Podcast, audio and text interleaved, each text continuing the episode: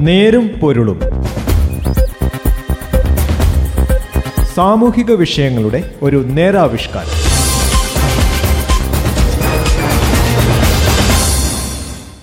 നമസ്കാരം. നേരും പൊരുളിന്റെ പുതിയൊരു അധ്യായത്തിലേക്ക് സ്വാഗതം. ഇന്ന് ഈ പരിപാടിയിൽ ഞാൻ ജോസഫ് പള്ളത്ത്.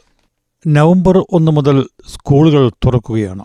ഒന്ന് മുതൽ ഏഴാം ക്ലാസ് വരെയുള്ളവരും പത്താം ക്ലാസ്സിലും പന്ത്രണ്ടാം ക്ലാസ്സിലുമുള്ളവരുമായ വിദ്യാർത്ഥികളും നവംബർ ഒന്നിന് സ്കൂളിലെത്തും. സ്കൂളുകൾ തുറക്കുന്നതിന് ആരോഗ്യവകുപ്പും സർക്കാരും വിവിധ മാനദണ്ഡങ്ങൾ പ്രഖ്യാപിച്ചിട്ടുണ്ട്. അതനുസരിച്ച് സ്കൂളുകൾ തുറക്കുമ്പോൾ ഒക്ടോബർ പകുതിയോടെ കേരളത്തിലെ പുതിയ കോവിഡ് പത്തൊൻപത് കേസുകളുടെ എണ്ണം ഏഴായിരത്തിൽ താഴെയാകുമെന്നാണ് ഇന്ത്യൻ അക്കാദമി ഓഫ് പീഡിയാട്രിക്സ് നിർദ്ദേശിക്കുന്നത്. നെരുമ്പൊരുളും ഇന്ന് സ്കൂളുകൾ തുറക്കുമ്പോഴുള്ള ആശങ്കകളിലേക്കാണ്. ഒരു വലിയ ഇടവേളയ്ക്ക് ശേഷം കുട്ടികൾ സ്കൂളിലേക്ക് വരികയാണ്. പക്ഷേ സ്കൂളിലേക്ക് കുട്ടികളെ വിടുന്നതിനും പഠിപ്പിക്കുന്നതിനും ആഗ്രഹിക്കുന്ന മാതാപിതാക്കളും പഠിക്കാൻ ആഗ്രഹിക്കുന്ന കുട്ടികളും ആശങ്കയിലാണ്. ഈ രോഗം വരുമോ എന്ന ആശങ്ക ഇത് കുട്ടികളെ ബാധിക്കുമോ എന്ന ആശങ്ക. സ്കൂൾ തുറക്കുന്നതിന് മുമ്പുള്ള രണ്ടാഴ്ചത്തേക്ക് പ്രതിദിനം ഒരു ലക്ഷം ജനസംഖ്യയ്ക്ക് പുതിയ കേസുകളുടെ എണ്ണം ഇരുപതിൽ താഴെ ആയിരിക്കണം.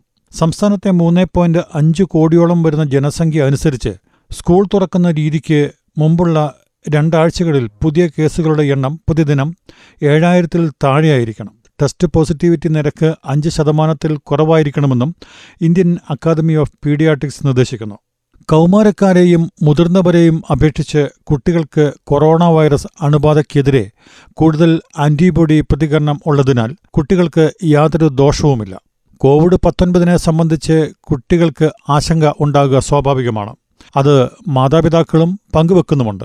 ആശങ്ക വേണ്ടെന്ന അഭിപ്രായത്തിലാണ് ആരോഗ്യവകുപ്പ്. കേരളത്തിലെ സർവേ പ്രകാരം ഇതിനകം അൻപത് മുതൽ എഴുപത് ശതമാനത്തിന് മുകളിൽ കുട്ടികൾക്ക് രോഗം വന്നുപോയിട്ടുണ്ട്. കുട്ടികളിൽ ഈ രോഗം മാരകമാകാത്തതുകൊണ്ട് പലരും അറിഞ്ഞിട്ടുമില്ലെന്ന് മാത്രം.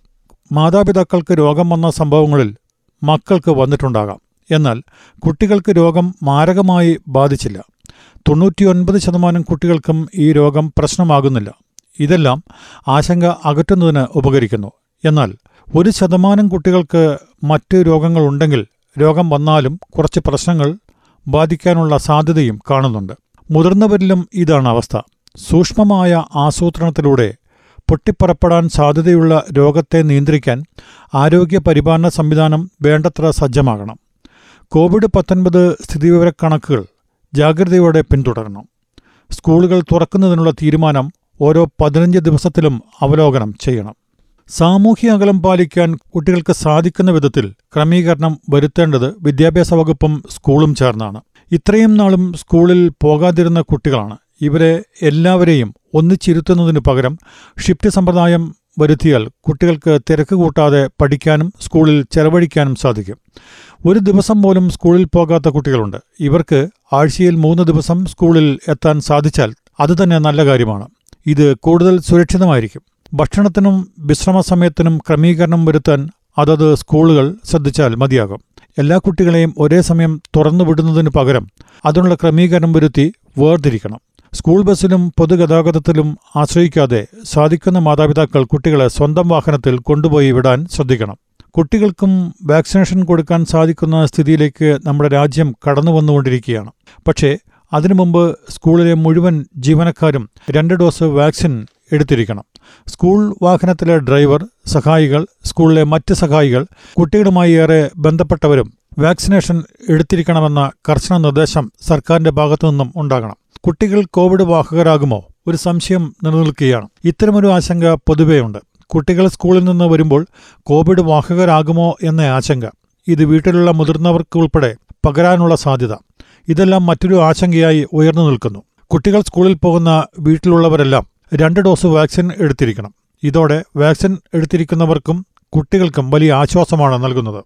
കോവിഡ് കാലത്ത് സ്കൂളുകൾ അടച്ചിട്ടതോടെ കുട്ടികൾക്കുണ്ടായ ശാരീരിക മാനസിക വൈകാരിക പ്രത്യാഘാതങ്ങളെ തട്ടിച്ചു നോക്കുമ്പോൾ കോവിഡ് പത്തൊൻപത് ഒരു പ്രശ്നമല്ല.